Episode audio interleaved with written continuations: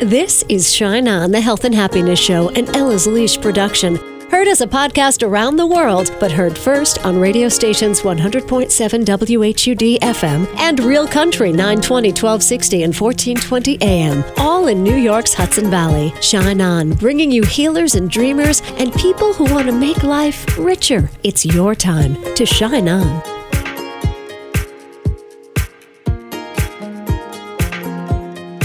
Hi, it's Kacey. Thank you for tuning in to Shine On today. We're with Nancy Rynes, and we're talking about her recent trip to heaven. Nancy is a geologist and writer from Colorado. Awakenings from the Light is her new book. 12 lessons from a near-death experience. Nancy sees things differently now, but there was a time she didn't believe at all. That actually started when I was in my late teens, when I began going to university for my geology degree. That was basically how we were in the sciences. You know, if we couldn't measure it, if we couldn't touch it and feel it, you know, with our two hands, it didn't exist. And it kind of also came about because there was that was the time there were a lot of scandals in many of the churches regarding, you know, sexual misconduct for the pastors and priests. And I took that the wrong way, meaning that there was no God, because how could God let this happen? So those two things kind of came together at the same time for me, and I just completely turned my back on anything, you know, other than material reality. So there you were, getting your geology degree, just believing in, you know, rocks and things you can touch and measure. That's right. And then what happened? Well, I stayed that way really for the next 20-some-odd years. I had friends who were spiritual, so we talked about those types of things, but I kind of, you know, didn't have any belief in them. So about 20 years of that went by, and I was beginning to feel a little bit hollow inside by the time I reached my mid to late 40s. There was something missing from my life. I mean, I had a great family, I had a beautiful daughter. It wasn't that. It was, there was something else, and I really didn't know what that was. So it was late 2013 when I was beginning to feel that way, like, wow, there's got to be something more. I feel like I'm stuck. And then a couple of weeks later, early 2014, so January 3rd of 2014 is when I had this bicycling accident when I was in Boulder. Got hit by a woman who was driving a big SUV and was texting at the same time, and she didn't see me. Wow. And that event really precipitated a complete shift in my thoughts and beliefs about reality, not just the afterlife, but like reality at its core. The accident itself it was definitely very traumatic. I was in a lot of pain, but I had an experience there which began my questioning, and I felt like I was watching the accident happen from outside of me. And I could see things that were happening that I shouldn't be able to see, because I was actually being dragged underneath of this vehicle for, you know, like 50 feet or something. But I could see things happening that I shouldn't be able to see from underneath the car, underneath the truck. And that was when I began to think, reality isn't what I thought it was. And a few days later, so I had been brought into the ER, you know, after the paramedics came, and I was brought into the ER. I had a lot of injuries, mostly spinal injuries. They decided that they needed to do surgery on me in order to repair all of these breaks, and, you know, I was pretty close to being a quadriplegic. So I was brought into surgery a couple of days later, and that's when I had my event. It was a medical event where I had some kind of a reaction to the anesthesia, and my blood pressure went to zero, my heart rate stopped, and I didn't know that because I was brought into this incredible, beautiful, lovely place of love and light and peace and joy. So God said, she didn't really grasp the whole situation under the SUV, so we got to get her again one more time. Right, exactly. I don't mean to make light of it. I truly don't, and I have so many questions. No, that's okay. But you got some insight when you were underneath the SUV, and then you were taken to a completely different place when you had this reaction to the anesthesia. What did you see in that place? Describe it to us. I was standing, which was really the first part that caught my attention. I was actually standing, and I shouldn't be standing, but I was standing on a hillside with flowers all around. It was like a meadow, so there was a clearing of what looked to be short grasses and flowers. On this hillside, below me were some trees, and off in the distance were what looked like mountains, mist kind of going through all the trees. There was a bright light that kind of came from everywhere. It wasn't like a sun in the sky. It was just, the sky was just bright, silvery blue kind of light. It wasn't really the view that startled me. It was the feeling of being at complete peace and welcomed. And it was the welcoming that took me off guard, and the love for me, who I was, which I didn't expect. Did you meet anybody? Well, I sort of did, yeah. The first few moments were by myself, and then I started thinking, I wonder if I died on the operating table, and if I did, why am I here? Because I don't believe in any of this stuff. And there was the answer that came to me was, this is your home. It was like an audible answer that kind of came everywhere. This is your home. You are a part of me. You are my child. Welcome home. That just made me, I just wept. I couldn't stop weeping. It was so welcoming. I felt almost ashamed for having, like, turned my back on spiritual reality, you know, for so long. But it was, you know, it was accepted. It was understood. So I sat kind of with that for a while, and then there was another being, a physical, what it looked to me to be a physical being came to me. And she was a woman a little bit taller than myself. She said, I'm going to be your teacher or your guide for the next little while so that you can learn what you need to learn in order to go back and make your life one that's truly memorable. Mm. And I kind of stuck on that because I didn't want to come back at first. Oh. So you left at home a wonderful career and a wonderful family and a pretty good life, although you were feeling a little hollow. You really liked your life. And now you're... It was pretty good, yeah. Yeah, it was pretty good. And now, Nancy Rynes, you're in this place and you're like not even thinking about going back. What's that like? You know, I felt a little bit bad. I mean, granted, I felt bad because my family was here and I wanted to stay there. But at the same time, I knew there was this deep knowing that they would be well taken care of. It was absolutely, I knew for a fact that everything would be fine with them after, you know, the initial grief period. But I knew for a fact that they would be very well taken care of. Right. There was just a knowing that it would be okay, they would be fine. The pull to stay in this incredible place was so huge. You know, it was just the most incredibly welcoming, loving place that you could imagine. And what did this fairly tall woman teach you? Well, she started off by teaching me about the agreements that I had made before I was born into this life, some of the things that I wanted to accomplish and do. Part of that was being sent back to this life. So having this accident, visiting her,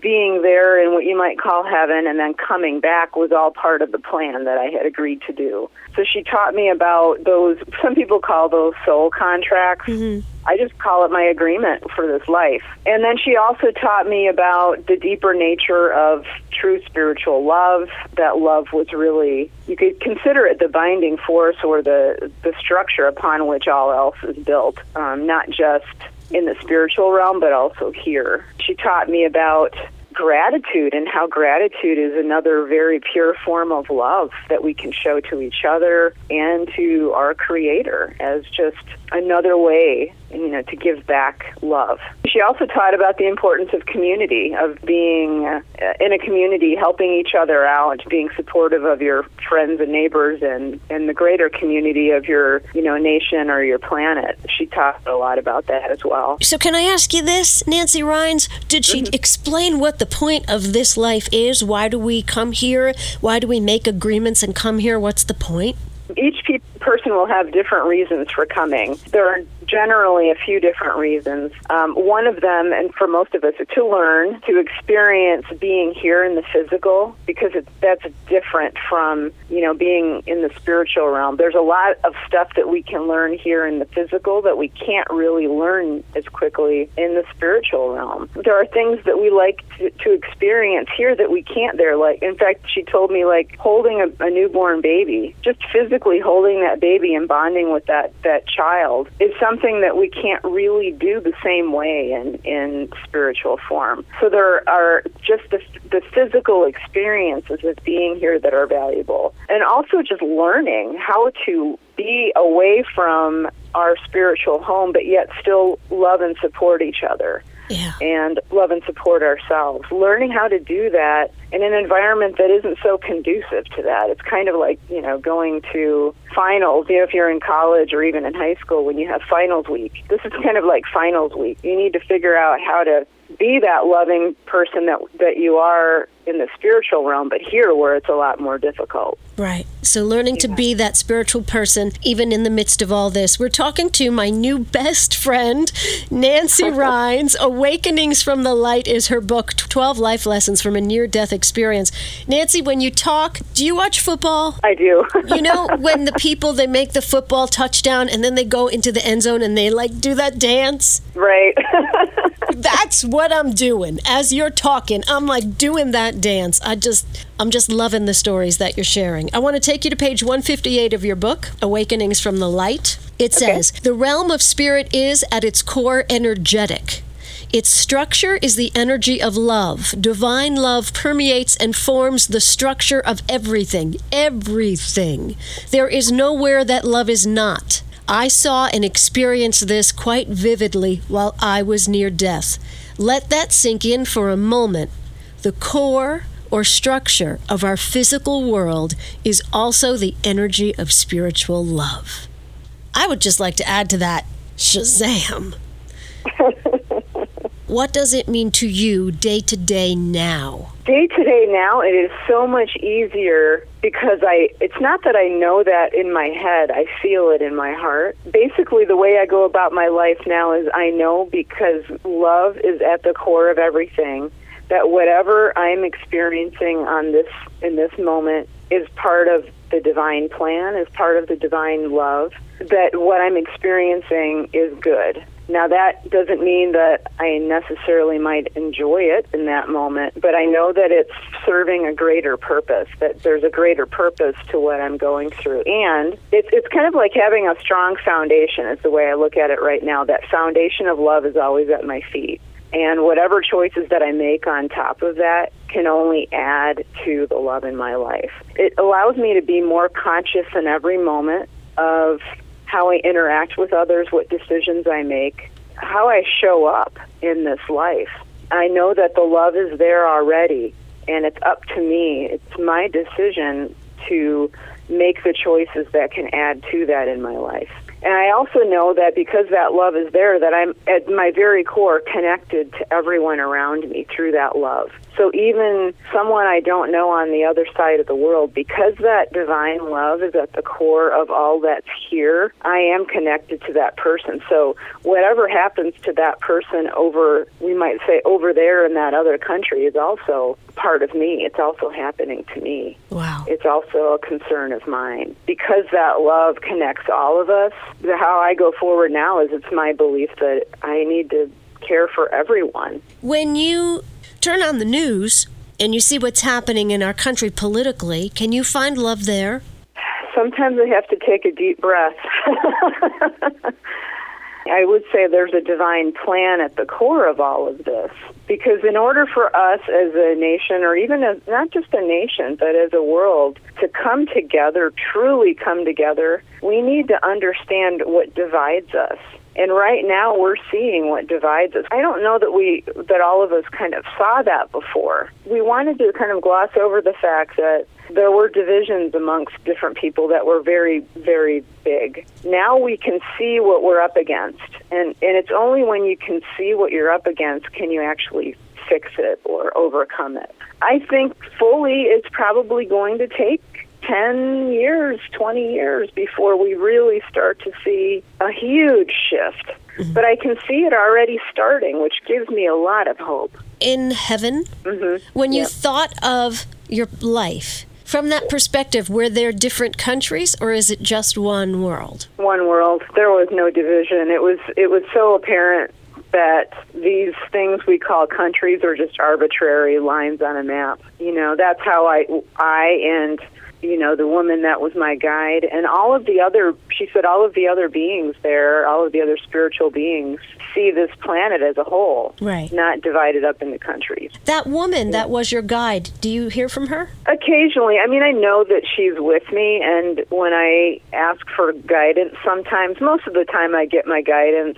directly from what you might call God or the big spiritual picture, divine universe.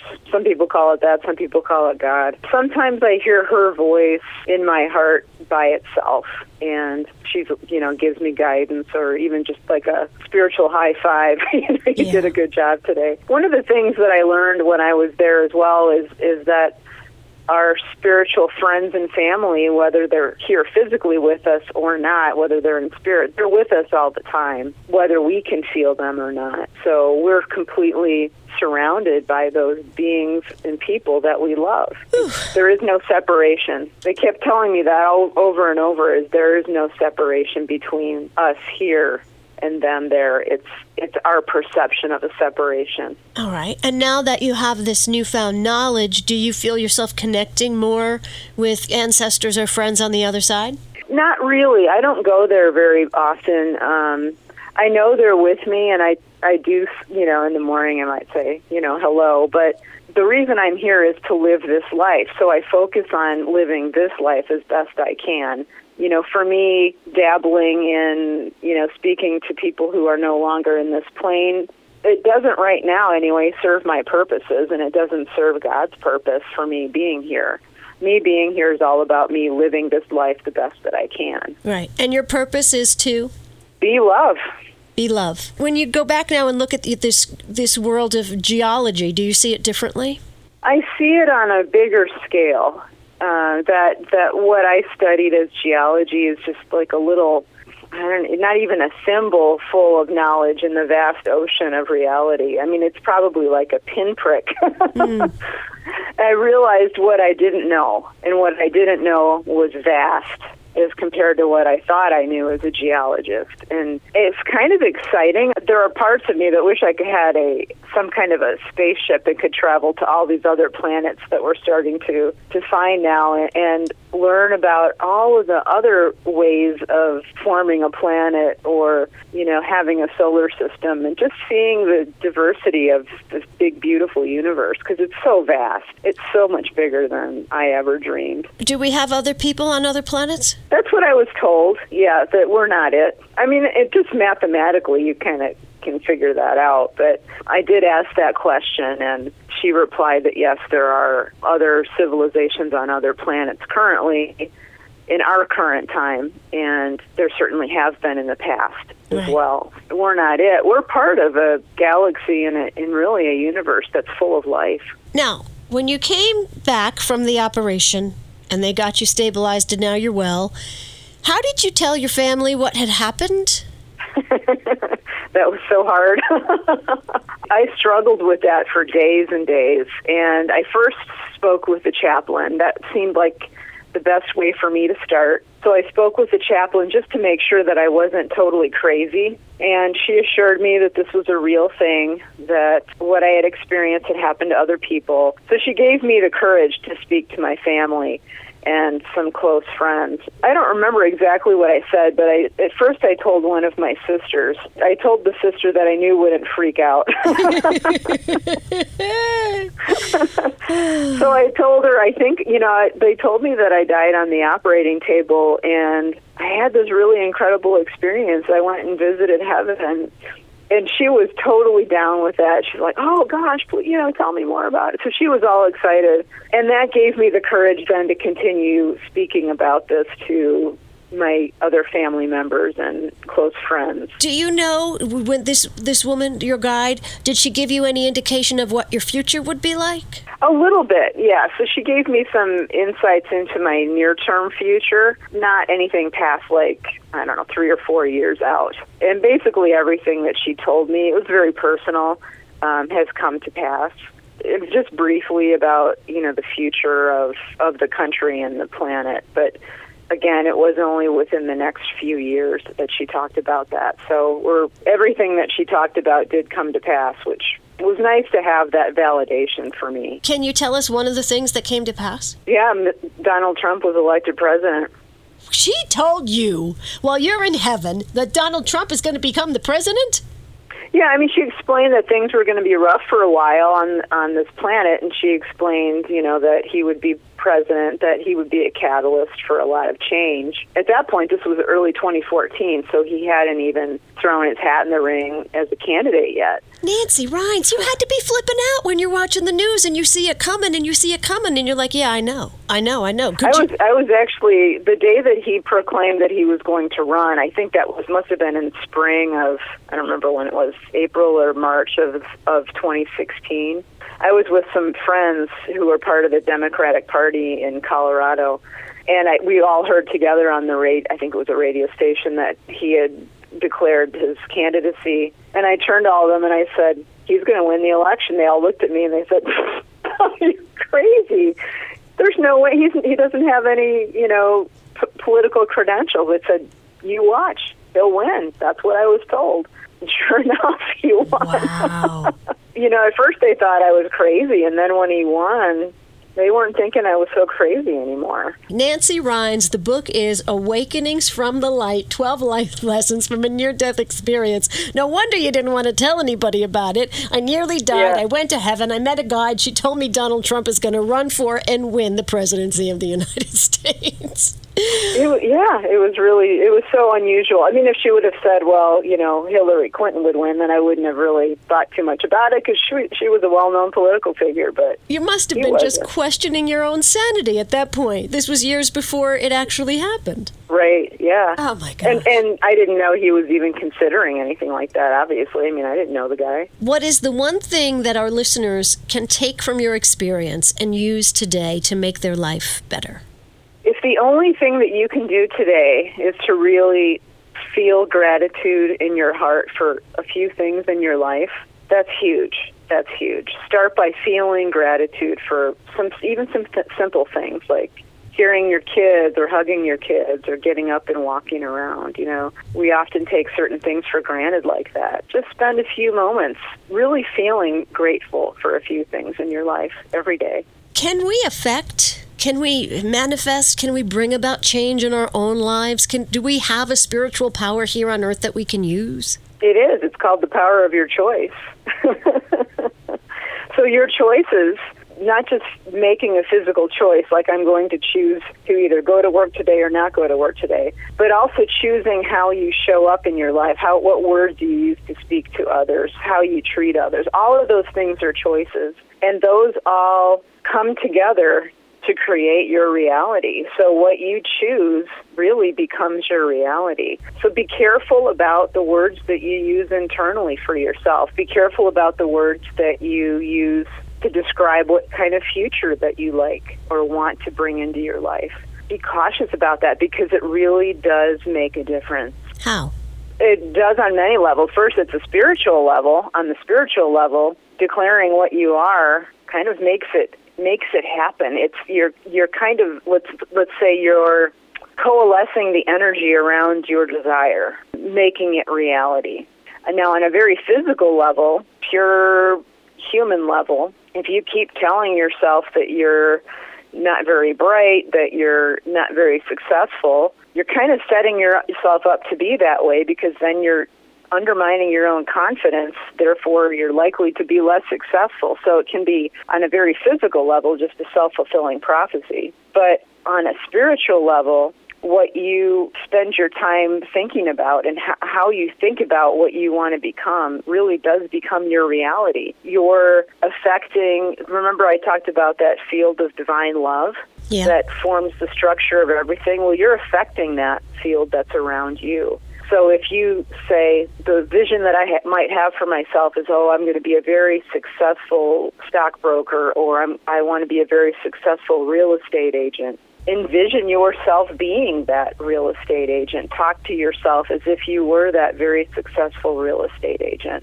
Instead of saying, I'm not there yet. And the more you spend time worrying and in fear about what you're not, the more that will become your reality. It's letting go of the fear, making the choice to bring your awareness into a strong picture of what it is that you want. It sounds rather easy, but it's actually not for most of us. To let go of the fear. We're oftentimes so concerned with the worry of not getting where we want to be that just trips us up. Focus in fully on what it is that you want to achieve. That's Nancy Rynes. Her book is called Awakenings from the Light. Enter to win a copy from the website Kacey.co. November 3rd, join my Life Coach Circle. November 11th, a day of healing for women. November 15th, an evening with a psychic. All the details at kacey.co. Your thought for the day, my intention behind all my work, and that's to remind you that you are a miraculous creature capable of great things. Shine on.